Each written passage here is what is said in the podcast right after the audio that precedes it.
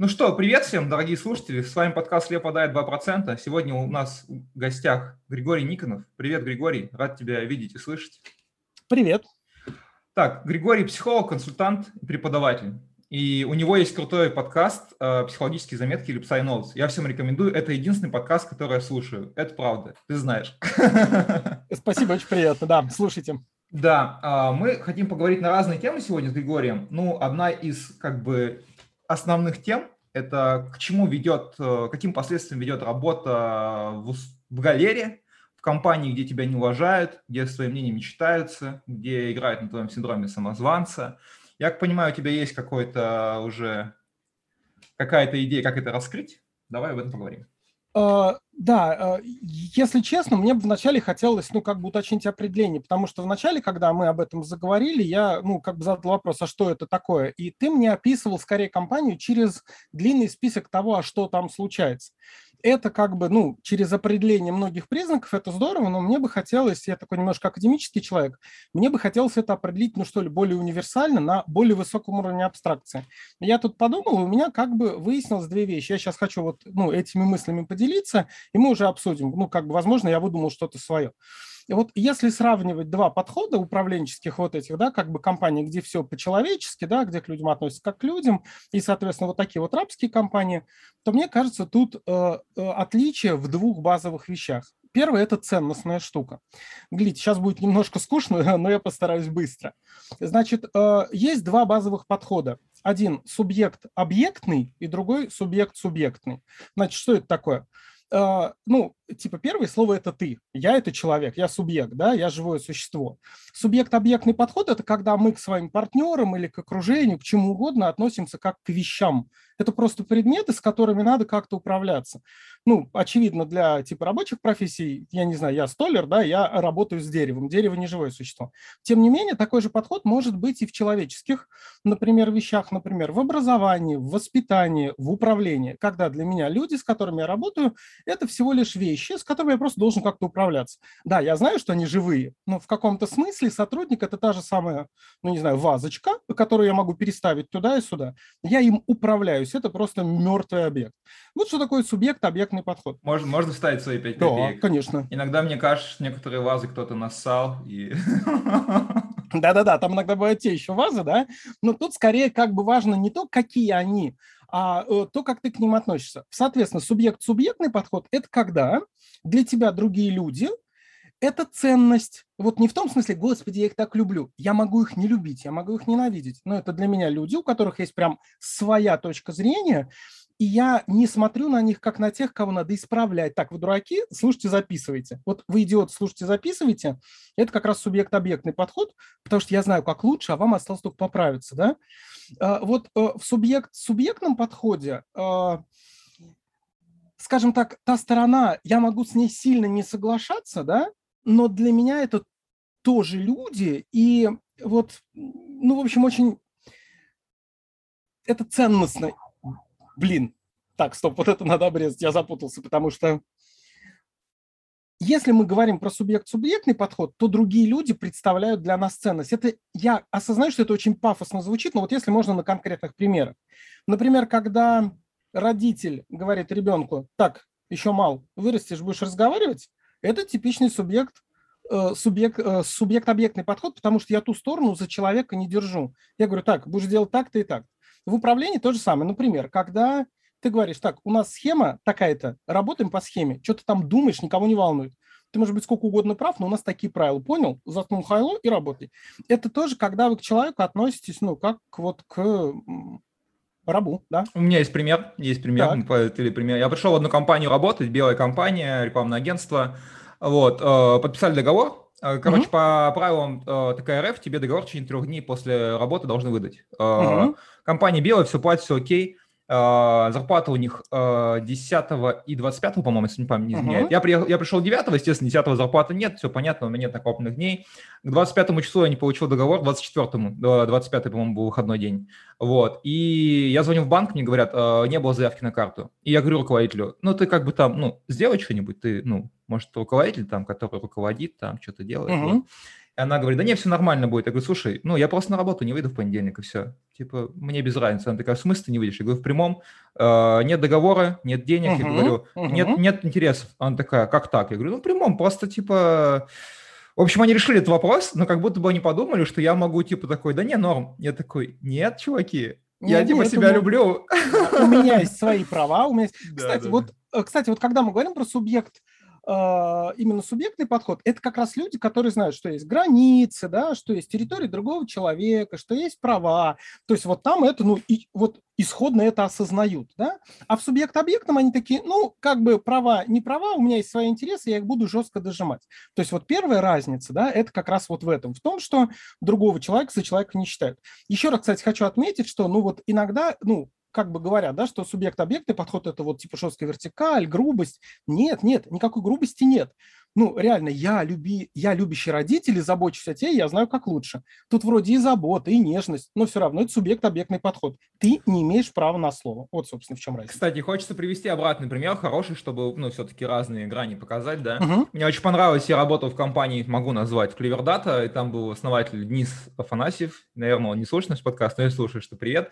И там было очень прикольно, знаешь, какой, какой момент, он говорит, слушайте, ребят, Uh, у нас, в принципе, там свободный график, давайте до 11 часов приходите на планерки, если что-то у вас не получается, просто пишите в Slack, там, типа, там, ну, все нормально. Главное, работу, чтобы выполняли, чтобы там на стендап-митингах uh-huh. были, вот. И сам приходил на работу в 9. Понятно, что у него были какие-то встречи, и ты приходишь, и он как бы, он, ну, как это бывает в обычной компании, ты знаешь, не, ну, я же начальство, мне без разницы, а он такой, ты приходишь, и он уже там, хотя uh-huh. ты, может, раньше пришел, я такой, блин, значит, не зря я прихожу вовремя, типа, так, ну, и как бы вот, э, то есть для него эти правила равны, то есть у него, он, и вот это вот, ну, вот меня вот такие вещи, вроде бы это мелочь для кого-то, mm-hmm. да, для меня это важно. Я понимаю, что человек, у него цена своего слова с самим собой равна чем да, с другими, да. хотя он иерархично выше, как бы. Вот это, это реально живой пример. Кстати, вот еще что хочу сказать. Иногда, ну вот когда говорят про субъект, субъектный подход, обычно люди говорят, ой, да что это за слюнтяйство, что это, из чего я должен любить других людей? Не-не-не, любить их вообще не обязательно. Более того, если вдруг вам человек не нравится, да, вы его легко увольняете, но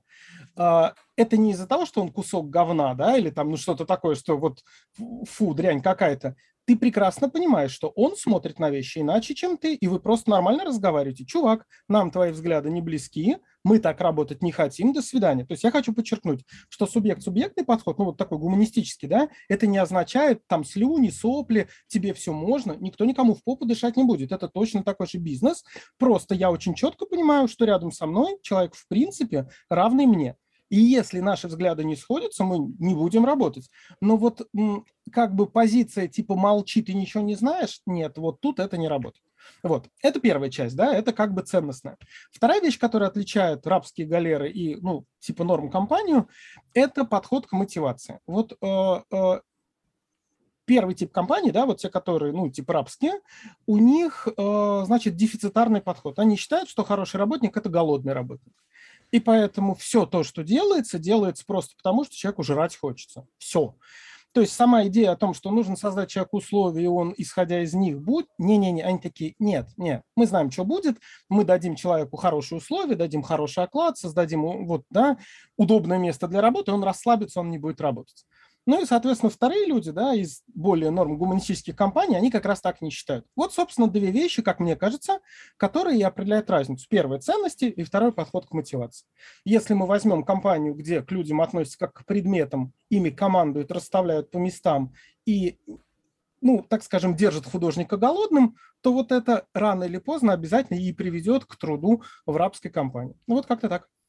Слушай, э, хотелось бы примеров тоже поприводить, э, как у ребят uh-huh. бывает. Например, э, знаю одну компанию, в которой это очень... Короче, больше всего для меня забавно, когда компания формирует вроде бы как какую-то миссию и ценность, а потом ей сама же противоречит. Ну, то есть, uh-huh. давай, наверное, начнем с Часто того, бывает. что... Да, начнем с того, что моя работа понимать, кто за что отвечает, кто действительно имеет бюджет или что. И у меня есть некие когнитивные искажения, и я очень сильно вижу несоответствие фоново. Это как бы, ну, это вот не знаю, дань такая нашей работы. Mm-hmm. Я работал в компании, которая говорила там, что вот, а, мы там вас вообще любим, вам построили веранду и прочее, и задерживает зарплату всем на три дня.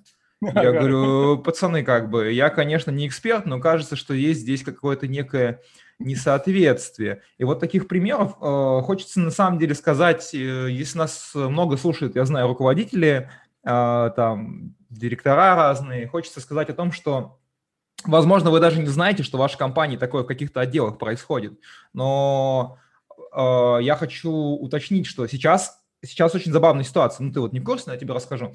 Короче, mm-hmm. продавцы э, не хотят менять место работы. Сильные продавцы, которые топ-перформеры, которые могут принести много денег, они э, в условиях неопределенности постковида не хотят менять 200 тысяч на 230, 250 или 300, потому что очень много факторов. Новое, да, смотри, нет двух одинаковых продуктов, ты даже если продаешь конкуренту, у него есть свои особенности. Угу. Это первая история. Вторая история, не факт, что у тебя там все получится с начальником и с коллективом. Окружение, а, да, общение. Да, может быть, другие клиенты, другой тип клиентов и прочее. В общем, очень много темной материи.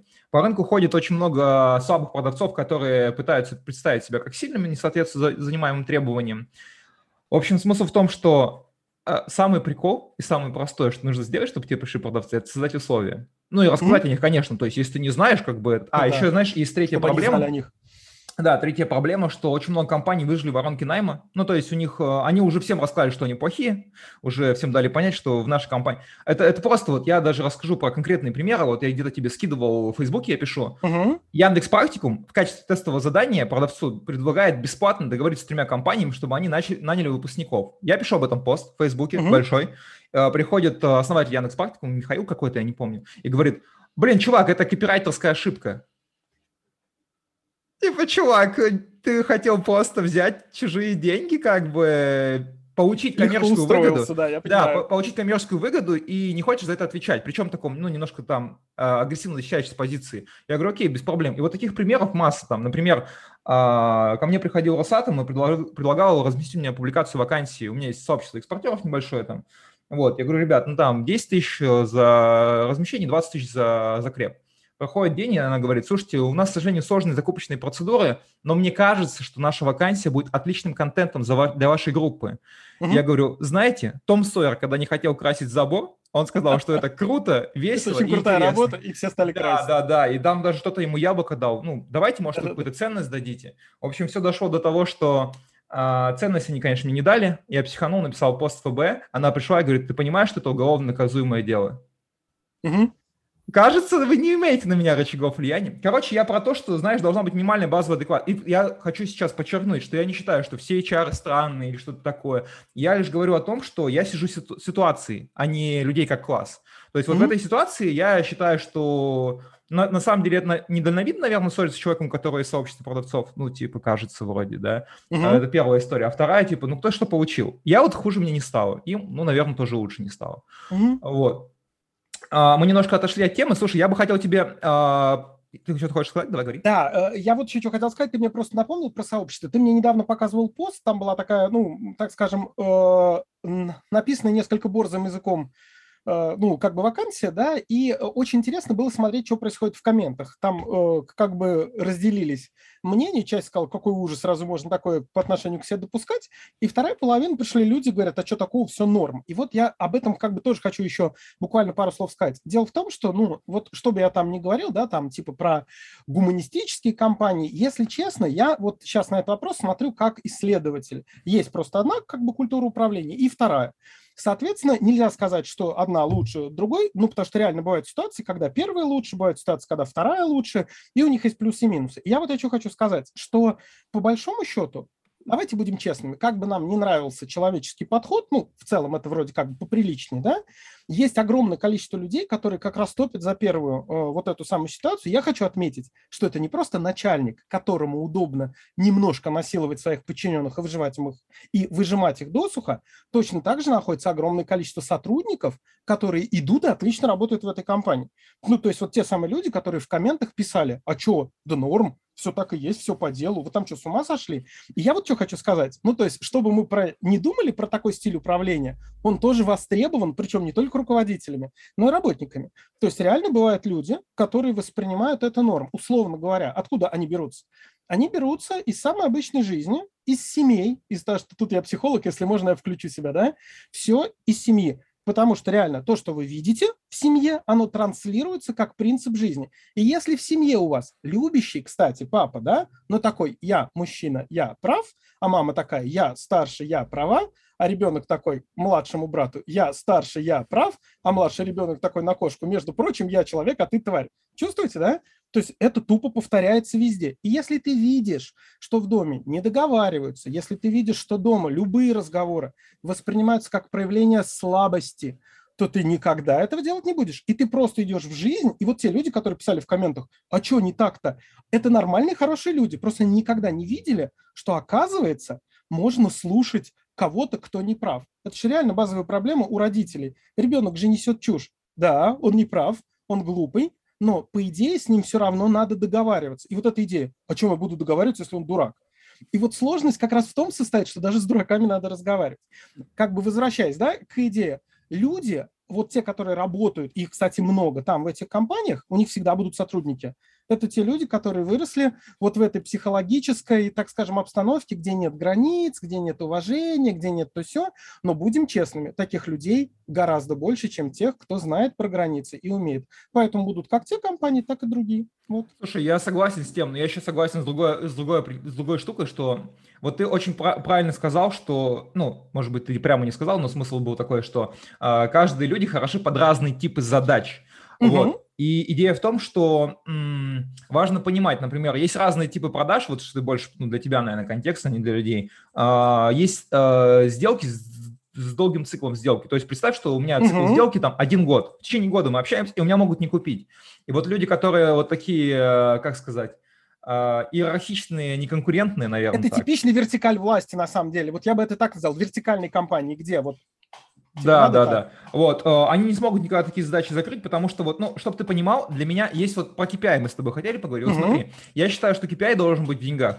В промежуточных действиях он может быть, только там очень опосредованно, потому что если ты делаешь очень большой KPI в промежуточных действиях, то люди начинают э, читерить немножко там, подкидывать uh-huh, что-то uh-huh. вот, ну, кто пытается обмануть русского человека? Зачем вы это делаете? Так вот, а, а есть многие компании, в которых KPI по звонкам. То есть, чтобы ты понимал, вот э, я тебе уже там записывал голосовой, говорю, что вот есть осознанный, неосознанный холодный пояс. Неосознанный, ты когда ты сидишь на телефоне, всем звонишь через, а, господи, общий номер, не знаешь контакт человека, не знаешь кому. То есть нет контекста. Ты говоришь там, привет, Иван, я продаю шпингалеты.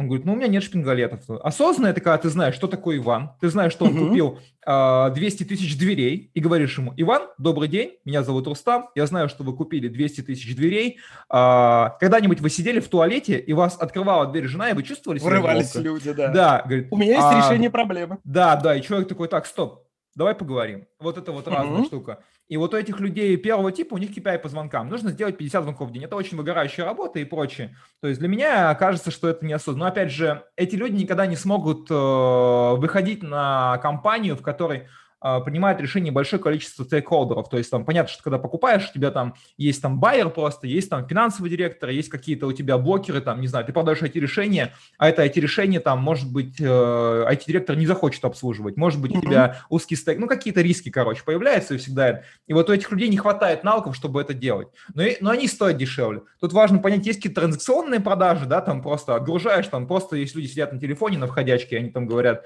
надо, не надо, надо, не надо, короче, ну, не так, конечно, конечно. Там есть и сложные вещи, там, но у них другой тип э, работы, они сами никого не ищут. Вот. Слушай, а, у меня, короче, какой вопрос? Не знаю, там, насколько ты на него ответишь, но я его все равно в любом случае задам. Uh-huh. А, Короче, самая большая проблема продавцов, которые занимаются холодными продажами, это то, что они боятся отказа и боятся холодного контакта, как вот я уже там писали мы там с Даниилом, да. Смысл в чем? Сейчас я больше в контекст тебя веду, чтобы, да, угу. что такое холодные продажи? Есть какой-то человек, который потенциально может купить наш продукт, он нас не знает, вообще угу. о нас не слышал, ну, может быть, слышал о компании, но это уже вопрос работы маркетинга, и мы должны с ним как-то покоммуницировать, чтобы с ним ну, чтобы назначить им звонок. Вот у меня, на самом деле скажу, я человек простой, у меня нету цели продать со звонка или с письма, я хочу, чтобы человек сам обозначил то, что он готов со мной общаться. Это вот последовательная коммуникация, а, человек там понимает, там, что я не буду, может быть, даже что ему продавать, может, мы просто поговорим. Но это уже так, это не, uh-huh. тот, не тот уровень, как для некоторых людей, скажем так. Вот. А, как вообще, как ты думаешь, как э, избавиться от страха этого холодного контакта? То есть я понимаю, что люди боятся отказов. Отказ иногда вызывает физическую неприязнь, реально там, да. Угу. Почему там люди не знакомятся на улице с девушкой? Потому что отказов много там, ну, условно там. Угу. Вот, как бы ты, какой бы ты совет дал, как бы ты это разобрал с точки зрения психологии, интересно послушать, потому что мы все знаем с точки зрения продаж, там психологии немножко есть, но блин, это внезапно, мне вообще-то надо подумать. Ну, то есть я могу сейчас, конечно, порассуждать, но у меня обычно какие-то правильные мысли приходят позже. Окей, давай так. Во-первых, если честно, ты меня удивил. Я думал, что ну, как бы в продажах работают люди, которым на это наплевать. Ну, то есть те, которым не наплевать, они уходят оттуда. Они рано или поздно устают. Нет? Нет такого?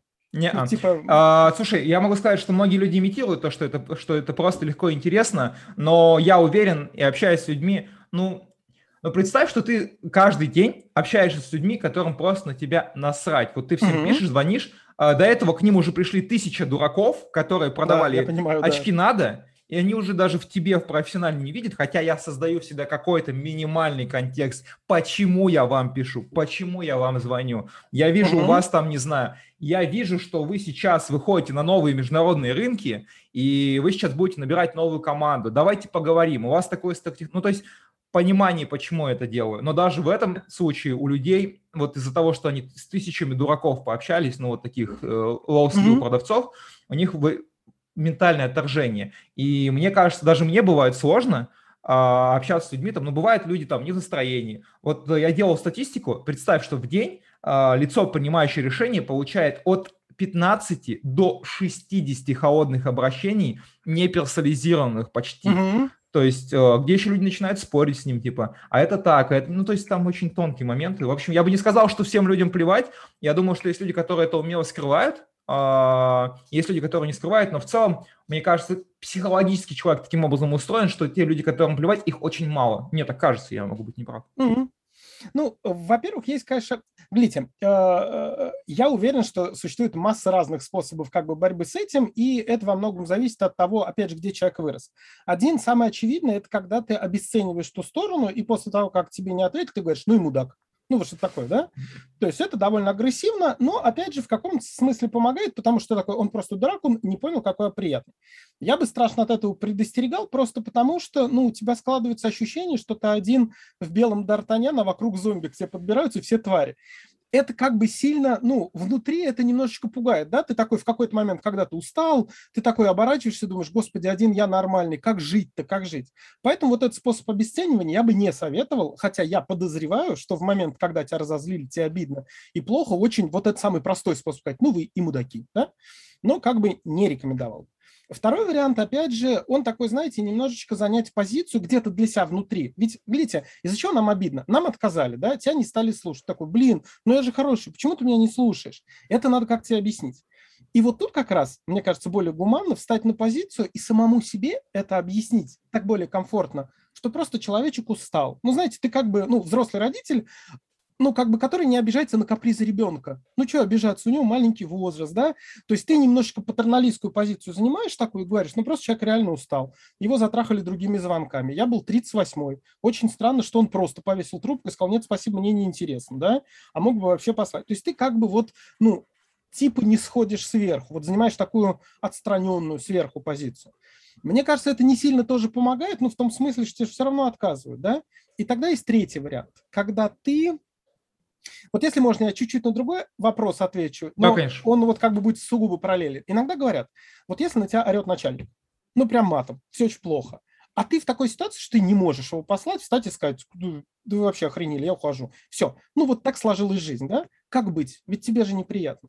И есть один из способов, опять же, не для всех подходит, но для людей с богатой фантазией отлично работает.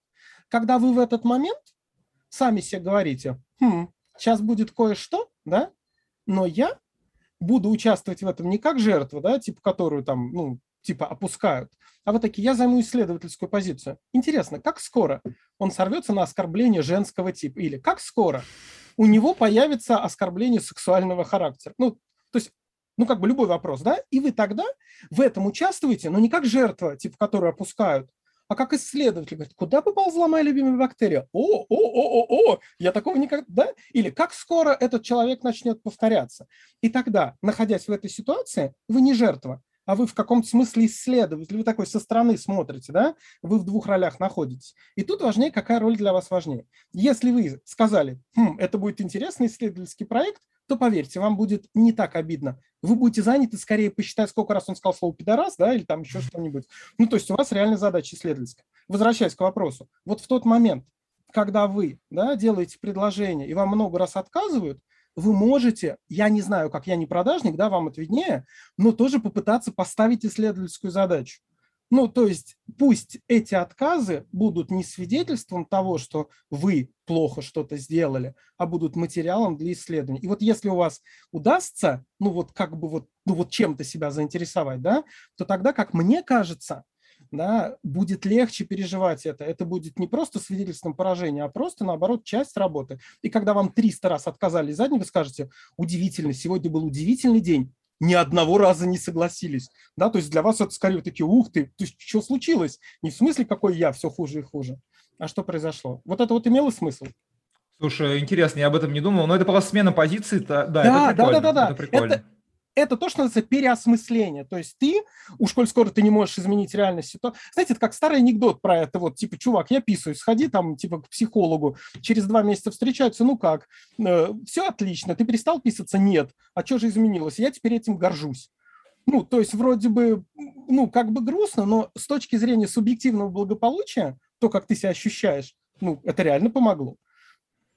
Во всяком случае, ты хотя бы не выйдешь в окно по этому поводу, да? Слушай, не, на, на самом деле я могу сказать, что работа тяжелая, люди ее недооценивают, э, люди думают, ну, а, давай так, э, недавно познакомился с одной девочкой, которая занимается на продукт менеджер Короче, то есть он, они, они создают продукты. Э, когда ты создаешь uh-huh. продукт, там ты управляешь ресурсами, то очень много всего нужно знать, причем она создает физические продукты. Если создаешь IT-продукты, нужно реально очень хорошо знать IT.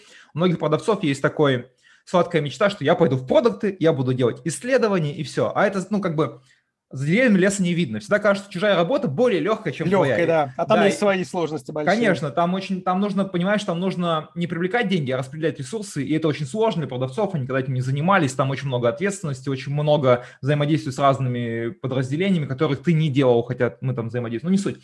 Суть в том, что кажется, любая работа очень простая, и многие люди думают как, вот я тебе могу сказать, а, ты вот посмотрел про Эдисон, да, там описание, где работать без раскачки, расслабон, uh-huh, uh-huh, деньги, uh-huh. не оправдание. Я еще маленькую историю расскажу. Там у них был HR-директор, а, который меня... Почему я написал этот пост? У них был HR-директор, который позвал меня на работу и говорит, вот там, я говорю, слушайте, ребят, э, мало денег, неинтересно, серая зарплата, это не мое, я себя люблю, обнимаю себя, поэтому не, не понравится. И она через... Э, она обиделась на это, видимо, она не знала, что я занимаюсь сообществом, написала пост, короче, такой. И сейчас мне сложно будет, если захочешь, я потом тебе скину скриншот, но суть mm-hmm. поста была в чем. Есть продавцы, а, типа старший класс, типа крутые чуваки, они там а, не будут там спрашивать про деньги и прочее, просто там договорятся. А есть, говорит, а, малышня, про оклад спрашивают и прочее. Ну, там такой скобрезный пост, mm-hmm. в общем, этот говорит, иди, родной, доучивайся. Я этот пост заскриншотил и такой написал в отместку такой, потому что я действительно считаю, что то, что они пишут, это оскорбляет мою профессию, которую я пытаюсь сделать, ну, если не великой, то хотя бы достойной для ее носителей. Вот, потом она этот пост удалила, попыталась в комментарии прийти, может быть, там видел, типа, да, там действительно вы там пишете. Я просто про то, что насколько удивительно, насколько человек, который занимается подбором людей, не любит свою работу. Слушайте, я бы, кстати, сказал, знаете, вот вот, вот, вот тот пример, который сейчас привел, это яркий вот пример того обесценивания, да? Ну вот когда тебе ответили нет на звонок, ты такой, ах вы уроды. Ведь это же то же самое. Тебе сделали предложение, ты отказался. Вместо того, чтобы, да, вот опять же, человек с субъект-субъектным отношением сказал бы, М, чуваку не подошло, ну окей, иди, все, да, то есть нет никаких проблем из-за того, что, ну, изначально предполагалось, что чувак может сказать нет но явно девушка находится на субъект-объектной позиции, она такая, в смысле? Я же сказала, у нас вкусная еда, а ты такой, в смысле нет? И чтобы вот, вот, вот этот когнитивный диссонанс разрешить, да, я же предложил, почему он отказался, единственное осталось, да он просто малышня, то все пятое-десятое. Так что, как видите, способ обесценивания, он работает практически везде, да, и совершенно, ну, как бы неважно, ну, вот на каком уровне это происходит. Я, кстати, думаю, что она вполне себе может быть даже для каких-то задач и неплоха, да, но вот как только она встречается с сопротивлением со словами «нет», это вот, видимо, для нее очень больное, тяжелое место. Хочешь, Хотя... хочешь прикол? Самый главный mm-hmm. прикол. А, большинство, а, ну, короче, э, в продавцах есть две функции обычно. Сейчас а, коротко введение, да, есть mm-hmm. там SDR или BDR, это человек, который находит первичный первый контакт, устраивает встречу со вторым, а второй дожимает, его называют аккаунт executive либо sales executive. Вот дожимщика сложнее, потому что дожимать в принципе сложнее. Uh-huh. И компании, знаешь, что хотят? Я вообще ору с этого всегда, э, слезы у меня там по щекам и прочее.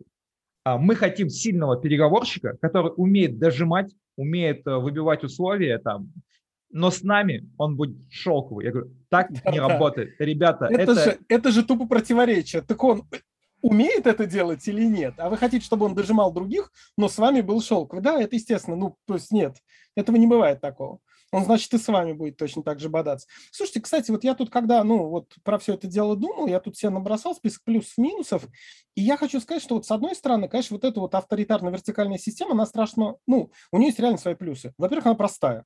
Ну, то есть, по большому счету, в этой схеме нужно просто у человека было ослиное упрямство и стальные яйца. Ну, так скажем, да? И, так скажем, пониженная эмпатия. То есть, я на вас клал, да, я все равно своего добьюсь. По большому счету, таких людей вагона маленькая тележка. Ну, так-то, да? То есть, их не надо готовить, просто нужно, чтобы они были вот такие упертые.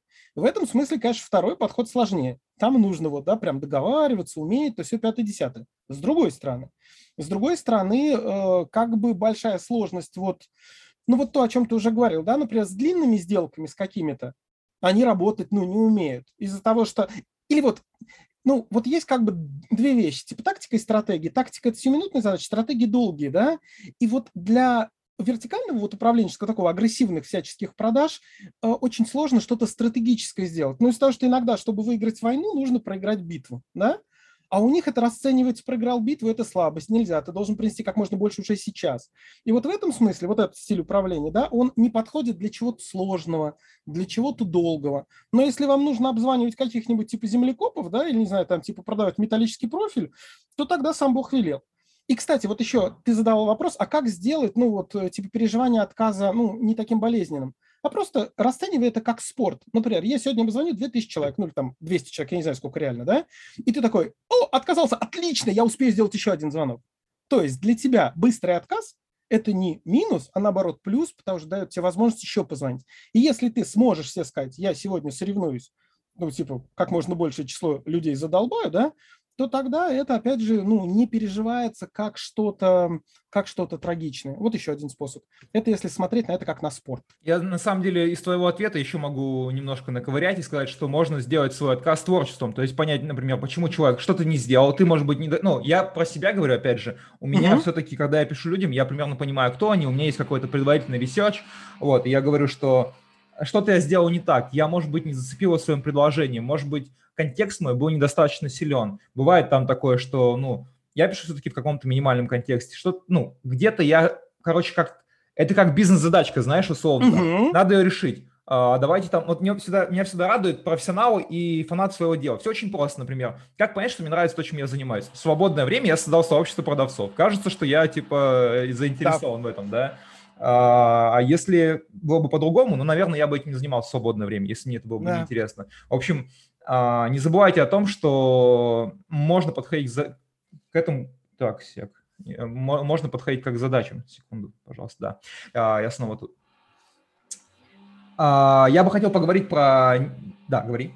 У меня есть еще одна хорошая мысль, точнее как, мне об этом просто обязательно хотелось сказать.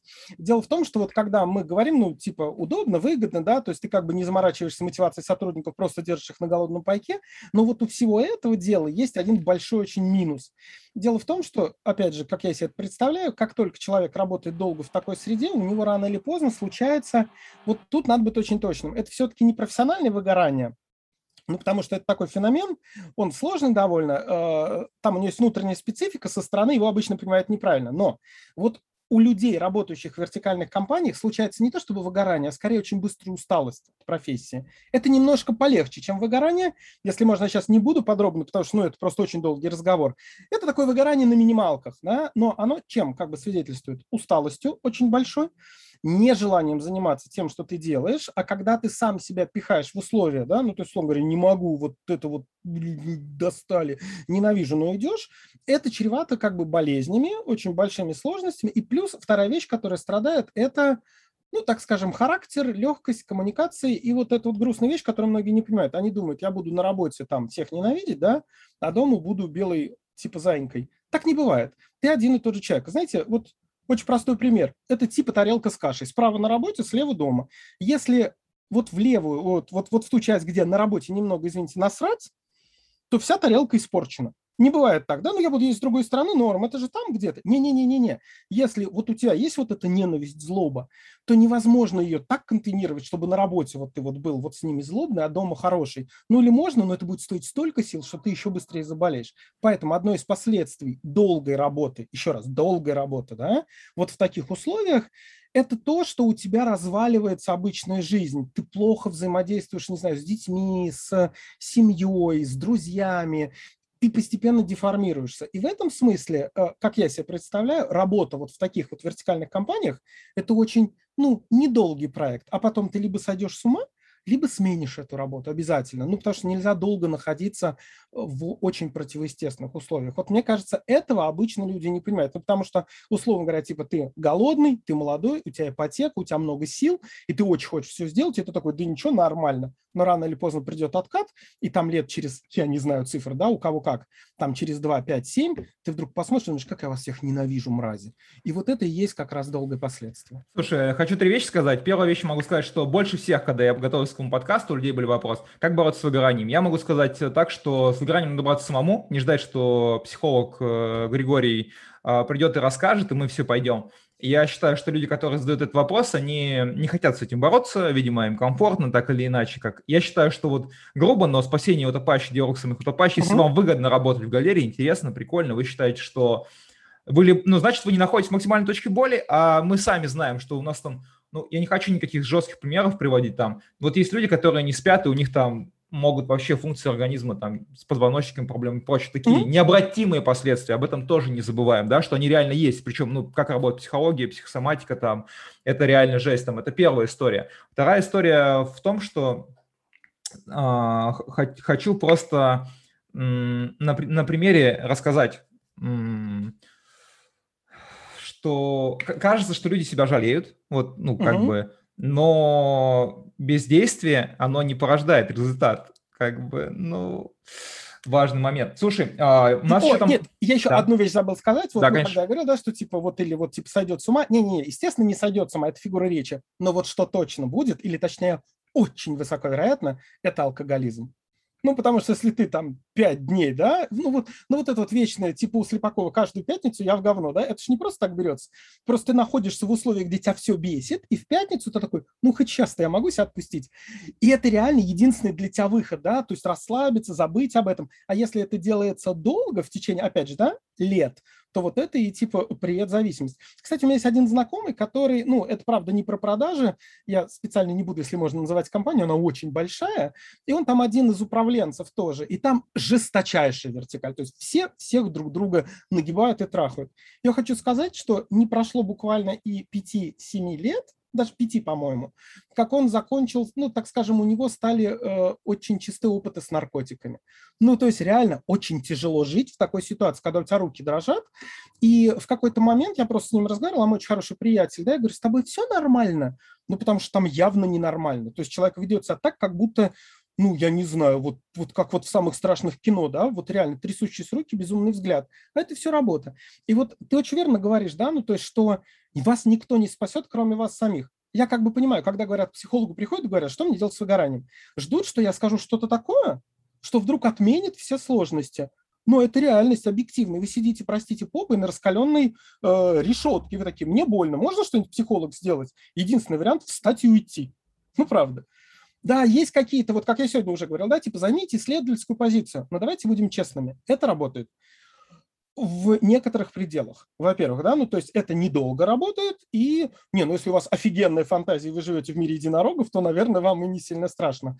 Но вообще говоря, это все равно тупо какие-то паллиативные средства. Временно поможет, но в чем ну, как, как бы ценность психолога и вот этого всего, когда ты вдруг понял, что тебе очень некомфортно, ты вместо того, чтобы искать волшебные мази, ты просто смотришь честно на то, что происходит, осознаешь, что, что именно тебе плохо, и начинаешь это менять. И да, чаще всего это связано со сменом работы или со сменой профиля деятельности. Надо просто, давай закончим уже эту тему, надо просто понять, что ценность себя должна быть всегда выше, чем ценность работы и прочего. И у меня были ситуации, когда я болел, у меня было отравление, мне звонит руководитель и говорит, Рустам, ну что ты там, выйдешь на работу? Я говорю, слушай, чувак, у меня пищевое отравление, я лежу, короче, тут болею, типа. Он говорит, ну ты подводишь команду. Я говорю, чел, типа, а какая у тебя специальность? Он говорит, ну я инженер. Я говорю, а это как-то связано с медициной? Он такой, нет. Я говорю, тогда, может, ну ты предоставишь дело медикам? Вот есть такие люди, они там долголетие, там превентивная uh-huh. медицина.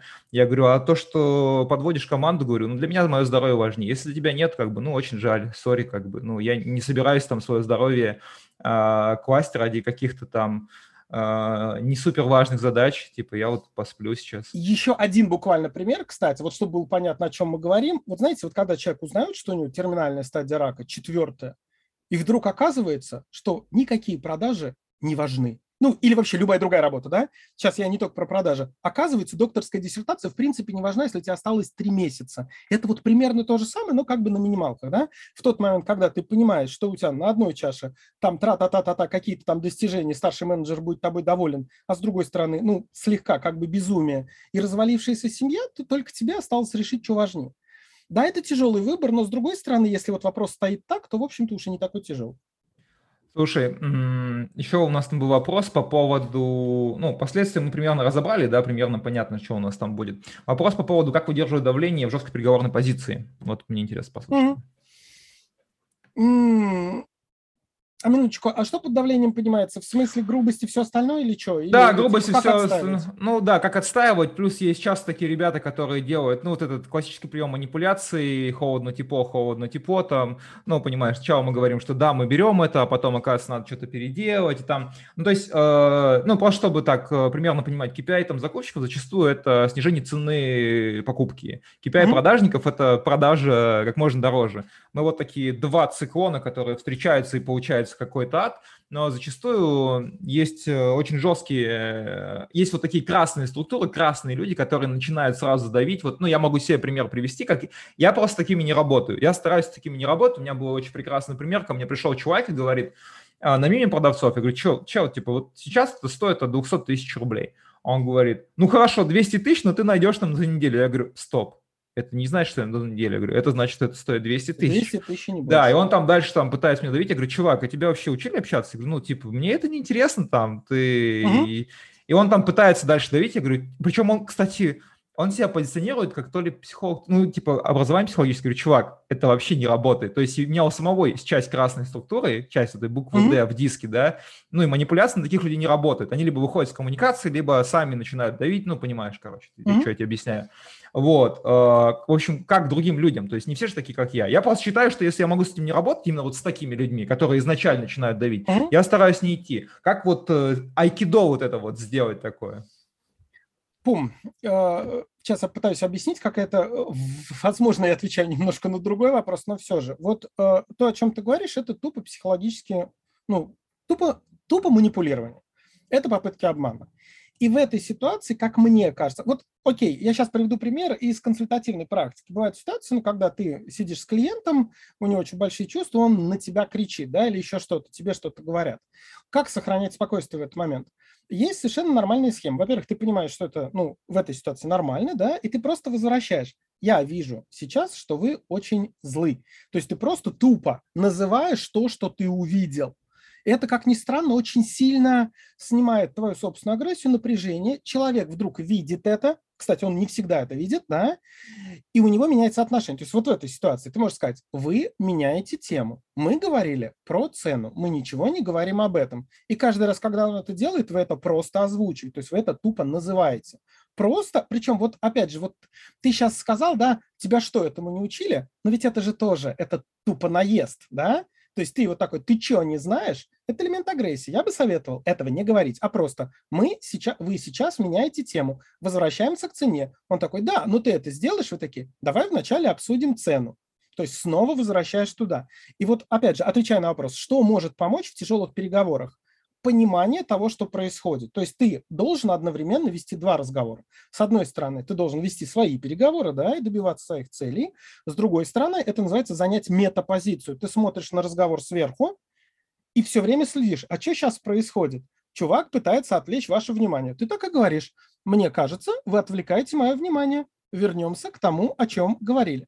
И вот если вы умеете вот еще, да, вот видеть, ну, как бы вид сверху, да, и вот все время с этой метапозиции ну, как бы разговариваете, их ведете и все время добавляете, да, ну, то есть не просто, нет, я хочу такую цену, а сейчас происходит то-то, то вот в этой ситуации, как мне кажется, вам гораздо спокойнее. Из-за того, что вы не просто, ну, вот, типа, запутались в его словах, он на вас давит, да, а когда вы, ну, как бы говорите, вы сейчас на меня давите или вы сейчас уходите от вопроса, то вот вся, как бы, вот этот чарующий гипноз, он, ну, он, ну, слегка исчезает, вот, для того, чтобы с чем-то справиться, надо это назвать.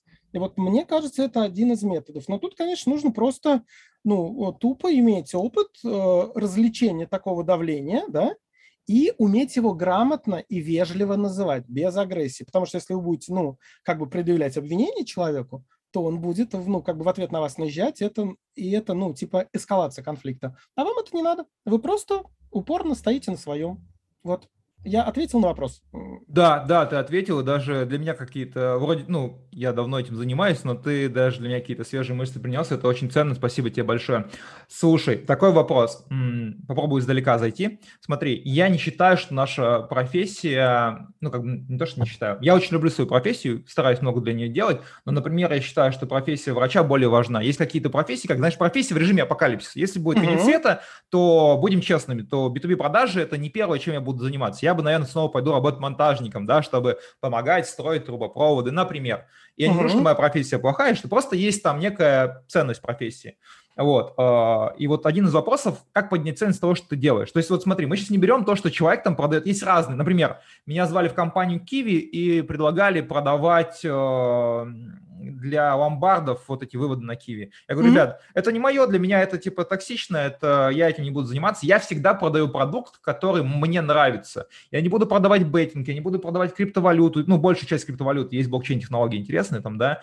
Вот как вообще вот работать с ценностью того, что ты делаешь?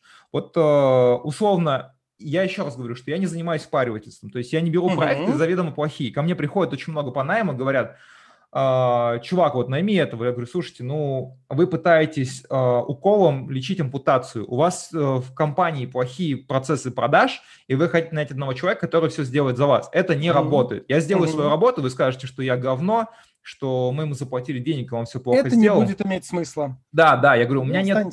Я как бы очень за репутацию ратую, потому что я считаю, в России, конечно, с репутацией, есть смотрел, есть такой фильм «Охотник за головами», «Хэдхантер», не смотрел? Uh-huh, uh-uh. Вот, там «Р-репутация» как раз, там все было про репутацию. У нас очень плохо работает с репутацией, и, кстати, примерно процентов 80 отказов компаний, которые ко мне приходят за наймом или консалтингом или обучением, это репутация. То есть я знаю, что вам, э, вы задерживали зарплату продавцам, я знаю, что у вас там была такая-то проблема. Ну, то есть там проблемы бывают совершенно безумные. То есть, например, в одной компании у меня знакомая пошла, сделала тестовое задание, а тестовое задание mm-hmm. было найти состав определенной тендерной комиссии определенной компании. Ну, и скинула это ребятам, они перестали отвечать. То есть она просто нашла им коммерческую инфу, чуваки такие типа, оп, а потом э, эти люди или через других людей приходят, говорят там, найми нам продавцов. Я говорю, с этой компании за какие деньги? Вот, ну, просто mm-hmm. как бы это мой принцип. Я считаю, что люди, которые могут себе такое позволить, они находятся вне границ моих интересов. Mm-hmm. Ну, вот как-то так. Так, если можно, ты сейчас сказал очень важную вещь, я просто пытаюсь ее вслух сформулировать э, чуть в сторону. Вот, опять же, выбирая между двумя моделями управления, да, вот этой вертикальной как более человеческой, у вертикальной есть одно очень отдаленное, очень отдаленное последствие. Ну, ведь идея-то какая? Здесь и сейчас все получить, да, как можно больше. И вот чем больше таких компаний, чем больше таких продажников, чем больше таких людей, а рынок-то замкнут, и в какой-то момент э, вот их количество так велико, что все изначально, ну, как бы начинают тебе отказывать, они тебя даже не слушают. И это то, что называется, знаете, это немножко похоже на полянку, да, и Выжиг, ее выжиг, можно выжиг. везде, да-да-да, и ты ее тупо выжигаешь. И через некоторое время вот этой вот жуткой эксплуатации, да, ну, а что, нормально, я же заработал. Чувак, а если ты собираешься жить только до послезавтра, то норм. Ты в ближайшие сколько-то снимешь, ну, много пенок, я не знаю, сливок, да, но через три года, через пять, через десять здесь останется выжженная земля, где все будут друг другу не доверять, все будут все будут вот изначально просто тупо вот вообще закроют почту, да, будут переписываться с тремя людьми и всех остальных слать нахер. И вот я к тому, что вот опасность вот как бы такого вот рода, да, ну вот э, обилие вот этих вот жестких как бы продажников или еще чего-то в том, что это в целом портит экологию. Рано или поздно мы столкнемся с тем, и в первую очередь те же самые продажники, да, что эти методы тупо перестали работать. Кстати, вот еще одна грустная штука, извини, я все-таки ушел в сторону, но это важно. Любые социальные всяческие практики, навыки, не знаю, там типа конструктивная критика, э, типа возражение, еще чего-то, да, то есть есть целые какие, ну, типа скрипты, да, как правильно возражать. Так вот, грустная новость заключается в том, что любая социальная практика устаревает. Как только люди начинают этим пользоваться сильно и долго, эта штука обесценивается. Все же помнят вот это, в это самое выражение «я вас услышал», да? О, это вообще, это, это, это, я вас не слышу, я вас не слышу, звучит, да. Когда-то давным-давно это было прям верхом дипломатии. Это и правда было здорово. Но через некоторое время, через там 5-10 лет, не знаю сколько, все поняли, это означает «иди нахер». Да? Я игнорирую твое мнение, мне на тебя плевать. Ваш звонок очень важен для нас, бе-бе-бе. Понимаете? Но когда-то это работало. То же самое с конструктивной критикой всяческой, да, есть там шаги ее. Но что сложность, да, каждый раз, когда эта техника идет в народ, она как-то ассимилируется, переваривается, люди перестают на нее реагировать. Извините за сравнение, но это тупо, э, тупо вакцинирование, да? Вакцина, ушедшая в народ, э, как бы микроб-вирус к ней приспособился, новые мутации, надо выдумывать новое и новое и новое. И вот в чем сложность, как мне кажется, для вот в долгой перспективе для тех, кто занимается жесткими продажами этими, в том, что рано или поздно вы столкнетесь с тем, что практически ничего не работает. Это знаете как, вот если мы тихо разговариваем, и я вдруг закричал, в какой-то момент вы такие, ух ты, обратили внимание. Но если мы все время начнем орать, то чтобы на меня обратили внимание, мне надо уже будет не орать, а я не знаю, что делать, да? И вот эта вот эскалация средств, она рано или поздно закончится тем, что все перестанет работать. Слушай, кстати, я хотел еще один момент по по подметить, да, вот э, ко мне часто там приходят там какими-то там предложениями по работе и прочее, я там, ну, я не хочу уходить в найм, я считаю, что в найме я буду неэффективен, un unemployable, то есть я угу. хочу быть партнером именно не на словах, а по факту, в роли партнера, это не, не многие компании могут позволить, не всем я подойду, ну, то есть я не говорю, что я там такой особенный, просто я хочу быть эффективным. Угу. И вот э, многие продавцы забывают, знаешь, какой одной простой вещи, чтобы работать в компаниях уровня осознанности, нужно мочь себе это позволить по навыкам, в том числе. И как бы вот я могу сказать, что я очень много вкладываю в свое развитие, то есть я там 2-3 раза в год учусь. Чтобы обучать, нужно обучаться. Любое обучение – это да, открытость к изменениям. Да. И в первую очередь я сам должен быть открыт к изменениям, поглощать новую информацию, держать руку на пульсе. Я очень много общаюсь с разными людьми, которые из разных бизнесов, я увеличиваю свою насмотренность.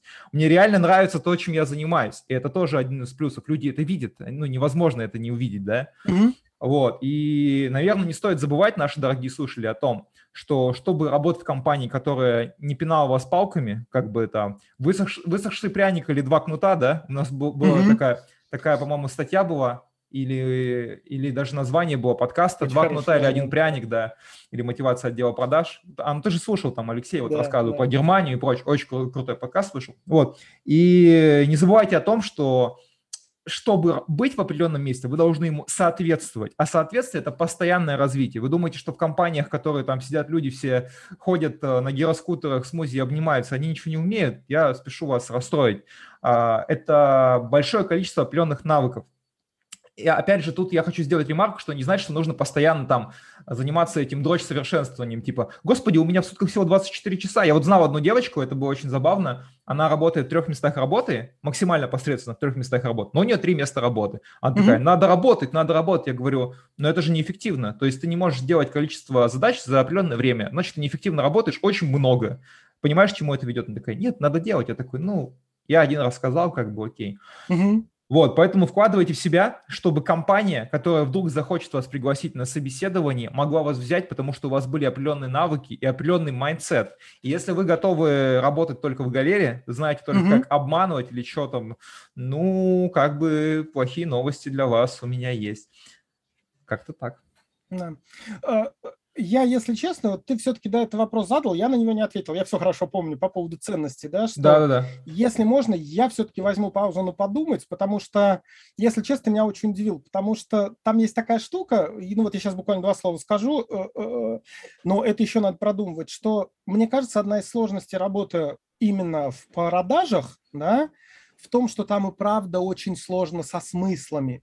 Ну, то есть можно, конечно, сказать, что я продал то-то, то-то, это принесло пользу людям, но давайте будем честными, как бы в случае врачей это гораздо более очевидно, да? То есть да, прям помощь. Да. А здесь ее, правда, нет. И вот э, это, мне кажется, одна из тех, э, так скажем, причин, почему работать в продажах долго. Я же вчера тебе задал в частном разговоре, помнишь вопрос, а много ли есть старых продажников? Это было как раз вот туда. Ну, потому что одно дело, когда ты, ну, типа на борзоте такой, на голоде такой, мне надо ипотека, жена, дети, то есть все, машина, не знаю, что там еще, да, я хочу заработать там, не знаю, сколько там, 2 миллиона, 5 миллионов, 30, но это не, это тупо спринт жить так, как мне кажется, очень сложно.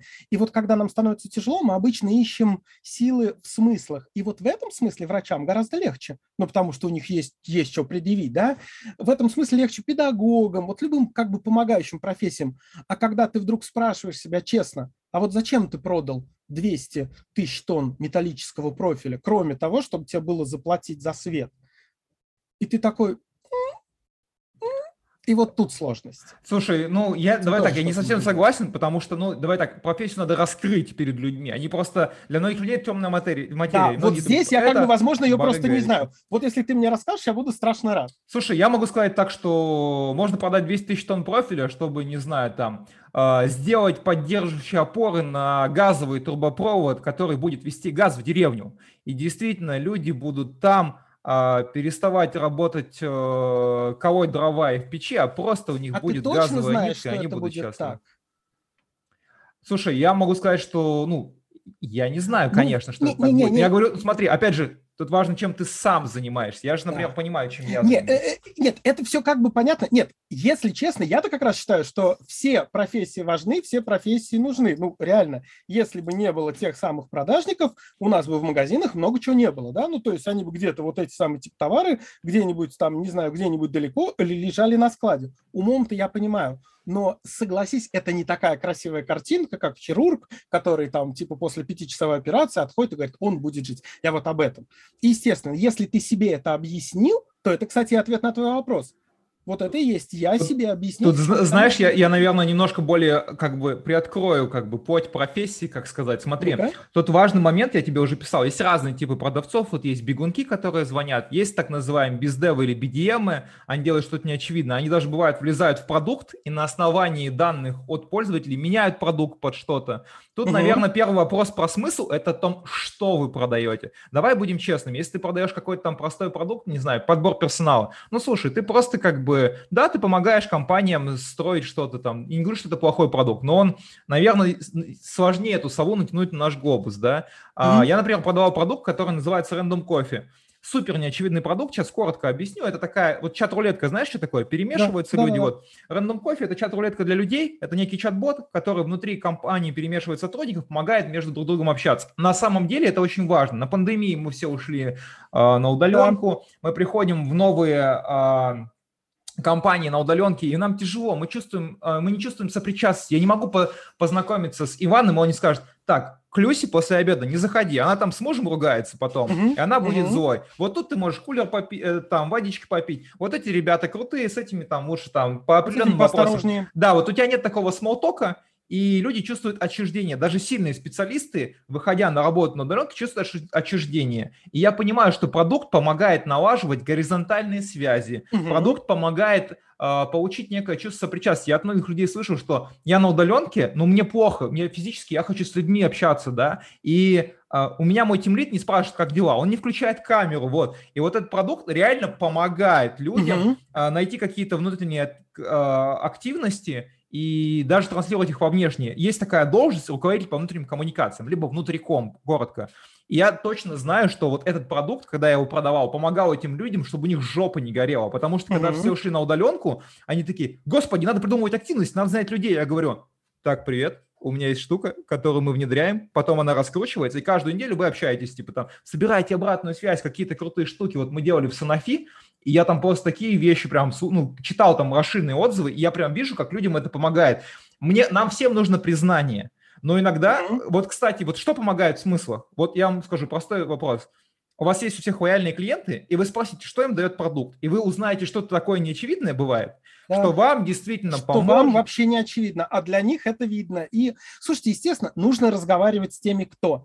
Вообще говоря, э, человеческое общение – это, правда, огромный ресурс. То есть, если ты поговорил с тем, с кем ты поработал, возможно, ты узнаешь либо что-то неприятное, это тебе поможет исправиться, да, либо что-то, наоборот, хорошее, что тебя подбодрит, да, это, это это ресурс тоже. Ну вот отвечая на этот вопрос, да, вот как сделать вот эту ценность увеличить, мне кажется, что со временем те же самые продажники все равно же переходят от холодных продаж более совершенным, да, от продаж более бестолкового, скажем так, товара, я условно говорю, да, к более осмысленным. Ну, то есть люди рано или поздно пытаются искать эти смыслы. И чем ты их быстрее для себя найдешь, тем, ну, как бы, э, ну, типа, сохрани ты, ну, останешься. Не, на, самом, на самом деле, да, вот э, просто вот, э, мы потихонечку подходим к концу, у нас минут 5-7 осталось. Да. Э, хочется подвести черту. Вот очень правильно ты сказал, что нужно искать смысл. Не забывайте о том, что сейчас терпсикс это не работает. Люди, которые работают на нелюбимой работе, у меня есть такие знакомые, я их не понимаю. Э, но тут важно понимать, да, что вот мне не нравится работа, смени ее. Мы живем, многие живут в Москве, столько вариантов, сейчас удаленка и прочее. Но важно понимать, что самый великий путь начинается с первого шага. Если не готов сделать первый шаг, терпи. Значит, полюби эту работу. Сделай свою работу интересной. Не знаю, во всех компаниях есть практически э, горизонтальное развитие. Можно уйти в другую стезю. Что-то можно научиться. делать, хотя бы что-то, э, что-то нужно хотя бы пытаться делать. Я, кстати, вот буквально еще одно слово. Вот э, ты, ты говоришь, да, это не раб... это работает, но не в долгой перспективе. Можно терпеть день, год, два, 5. Но рано или поздно терпение закончится. Вот я бы как, ну вот, э, типа подкорректировал. Можно, конечно, себя по молодости немножко там изнасиловать, да, сказать, давай, давай, так надо, но жить так не получится. И чем дольше ты это делаешь, тем глубже будет та яма, из которой тебе придется выбираться, возможно, при помощи психотерапевтов. Слушай, у меня, кстати, возникла такая интересная идея. Как ты на то смотришь, чтобы организовать Zoom какой-нибудь или стрим, в котором э, мы напрямую ответим на вопросы слушателей? Можно попробовать, можно. Единственное, я говорю, то есть мне иногда надо просто подумать. Еще раз, вот то есть для меня как бы сложность этого разговора была в том, что, ну, это чужая область для меня, да, я не занимаюсь продажами, я только, ну, по управленческим каким-то делам, вот в целом что-то я там читаю, но вот, вот, вот, вот я не работал в поле. Слушай, но как вот... бы попробовать можно. Мне кажется, ты тоже занимаешься продажами, объясню какими. Ты продаешь людям идеи. Вот э, ты общаешься с людьми какими-то, да, там, со своими студентами, со всем. Я же вот, ну, я большую часть твоих подкастов послушал. Ты очень продуктивный человек, и, к сожалению, пока послушал не все, но я это наверстаю обязательно. Вот, э, да, и ты какие-то идеи продаешь. Вот, ну, мне очень понравилось. Я вот, например, советую людям, я даже помнишь, я расшифровку двух подкастов сделал? Да, я спасибо. даже с людьми делился этим, потому что это важно. Ну, то есть продажи – это коммуникация в том числе, а коммуникация должна быть какой? комфортной. Вот. И я даже в своем поведении что-то там изменил. Там, ну, я не считаю, что я идеальный коммуникатор, мне есть чему расти там. Никто не идеальный коммуникатор. Да, но я вот посмотрел и такой, блин, а я так делаю, искаженные коммуникации, черт, зачем я так пишу? Я в следующий раз такой думаю, так, стоп, вот, ну, так не надо. Вот, поэтому всем нашим слушателям я желаю послушать твой подкаст. Мы, наверное, ссылочку оставим там где-нибудь, я да, думаю, будет этот. Если можно. Да, конечно, конечно, я прям советую. Слушай, ну, в принципе, мы движемся к концу. У меня... огромное, огромное спасибо, на самом деле, то, что позвал, пригласил, потому что, если честно, ну, вот очень важно, да, чтобы с кем-то разговаривать не из своего поля, потому что в процессе разговора, вот опять же, очень много вещей мы с тобой обсуждаем за кадром, и я иногда, кстати, да, я об этом никогда не думал, но в тот момент, когда ты что-то упоминаешь, мне что-то не нравится, мне что-то триггерит, я начинаю думать, я такой, о, а это тема для лекции, то есть это правда очень полезно. Слушай, ну круто, вот э, я испытываю эстетическое удовольствие от людей, которые так любят свою профессию, как ты, и вот э, что для тебя там, ну, что ты это как-то раскрываешь с обратной стороны, с какой-то другой, да, вот о чем ты говоришь, что у тебя мыслительный процесс запускается. В этом плане мы тоже делаем прикольные вещи, например, что мы делаем? Мы Короче, у нас есть э, вебинары, которые никто не делает. То есть, например, мы сейчас э, в сентябре, скорее всего, будем делать тему с внутренними продажами. Что такое внутренние продажи? То есть, например, есть закупщик, который хочет что-то купить. Но, как ни странно, ему это надо обосновать у вышестоящего начальства. Это у меня есть там э, коллега, угу. Саша в 1С она работает, и она там 4 месяца защищала у себя проект, чтобы его купили. Как вот это все работает изнутри? Вот мы же все что-то угу. продаем. Там ты продаешь да. идеи, она там продает это, она там продает ресурсы, там я там что-то там, не знаю. Я продаю идею формирования бренда продавца, чтобы быть продавцом было не стыдно. Я вот мы там пишем какие-то попсовые статьи. У меня есть там серия статей, например, прикольных, известные люди, работавшие в продаже. А ты знаешь, что Барак Обама продавал мороженое? А ты знаешь, что Меган Фокс в костюме банана продавал фруктовые коктейли там? Не знаю, там... А, Максим Поташов вообще сейчас специалист по консалтингу из mm-hmm. что, где, когда. Да, ну, вот такие же такие истории, да. Вот, ну, они прикольно формируют причастность. Джейсон Стэтхэм получил работу, э, потому что он э, 3 или 4 года занимался тем, что продавал а, фурнитуру, вот эти вот э, поддельные драгоценности на улице. Mm-hmm. И, и когда они познакомились с Гаем Ричи, Uh, у него, ему нужна была роль человека, который там будет что-то такое продавать на улице, uh, и он ему там изобразил сценку, вот которая фильм начинается, mm-hmm. господи, «Карты, деньги, два стола», и он ему продал, и такой с непреклонной такой э, точностью отказался брать деньги обратно. Из-за этого он получил свою роль. Это вообще такой прикольный история. Да-да-да, история хорошая. Да, про эти вот штуки хочется рассказывать, потому что, ну, во-первых, люди очень любят истории, их очень легко поглощать, а во-вторых, это интересно. То есть хочется свою профессию раскрыть с разных сторон. Ну и, конечно, я борюсь, знаешь, с какими вещами такими, что, например, когда была пандемия, у меня очень много людей пришло и такие, давайте продавать маски, давайте продавать санитайзеры. Пришел ко мне чувак, говорит, у меня есть аппарат ИВЛ, давай продавать. Я говорю, чувак, пока не пиши мне. Я всех удалил, всех забанил. Mm-hmm. Я просто считаю, что это форцовка. У меня даже один из первых подкастов про форцовку, почему этим заниматься нельзя. В общем, я, наверное, а, посоветую людям думать о том, чем они занимаются, искать смысл. Если вы продаете маски, ваш смысл – это дискретный способ приумножения прибыли, и, как говорится, деньги все-таки пахнут. Вот, наверное, у тебя хочется спросить, чтобы ты пожелал нашим слушателям, ну и вот потихоньку заканчивать. Слушайте, блин, я как бы на самом деле хочу пожелать, э, ну, ну, ну,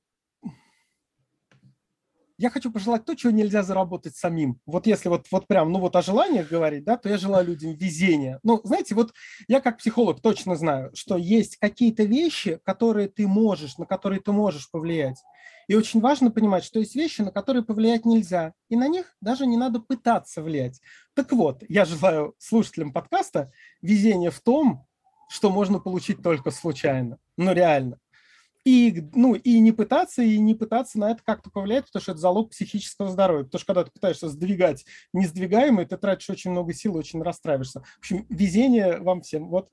Слушай, я, наверное, сделал ремарку, не знаю, она будет, э, согласишься, ты с ней или нет, но я могу сказать, что вот, э, общаясь с многими людьми, я же вот общаюсь там коммерческими директорами и прочими, я вот выделил одну вещь, что этим людям всем немножко повезло, но почему им повезло? Потому что они работали больше, чем остальные. Не факт, что они перерабатывали, но они делали что-то немножко сверх, да. Я это не говорю, что надо работать 26 на 10, а вот а, работая больше или работая по-другому, ты увеличиваешь спектр везения, тебе больше может повести. Об этом тоже не стоит забывать. Нет, это да. Не-не-не. Тот, кто ничего не делает, ему шансов не повезет.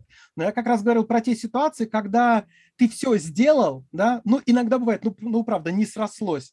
А вот здесь вот действительно нужно везение. И, кстати, мне кажется, многие люди, вот когда для себя это открывают, блин, опять э, надолго, ну вот управленцы, которые считают, что все можно контролировать, они очень быстро сходят с ума. Ну, потому что правда заключается в том, что контролировать можно не все. Смиритесь.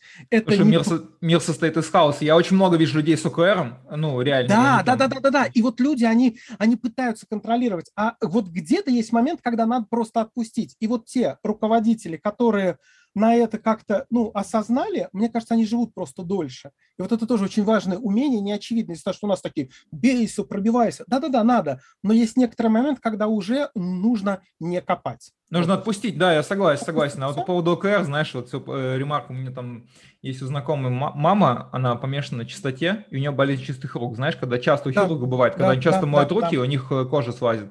Да. Вот, поэтому я тоже считаю, что все контролировать это бессмысленно, и это еще зачастую очень деструктивно для тех, кого контролируют, если мы берем какие-то Для окружения, вообще для всего. Это реально очень разрушительная штука. Ну, я могу сказать, что у меня был опыт, когда я работал в одной компании, сидел рядом с э, так называемым операционным директором, и она смотрела в мой монитор. Вопрос детский. А мне не переписать пожелания? Мне кажется, я куда-то не туда ушел. Я могу что-нибудь другое пожелать. Не-не-не-не, все отлично, все отлично. Очень, очень, э, ну, не знаю, как-то, мне кажется, это очень по-доброму, и мне вот бы хотелось, чтобы вот такие вещи, чтобы их было больше. Вот я вот послушал, пока, давай так, мы же все пропускаем через себя. Я вот тебя услышал, услышал, что ты говоришь, я тебе верю. Для меня это mm-hmm. самое важное, потому что mm-hmm. подкастом я развлекаю себя в первую очередь, ну, как бы, понимаешь, mm-hmm. да? Да, да, вот, да. Как, как и ты, наверное, частично, ну, мы обсуждали. Да. Вот, слушай, ну, что-то, спасибо большое за разговор. Я очень надеюсь пригласить тебя на стрим, мы с ребятами обсудим. Вот, ну что, с вами были Хлеб, подай 2%.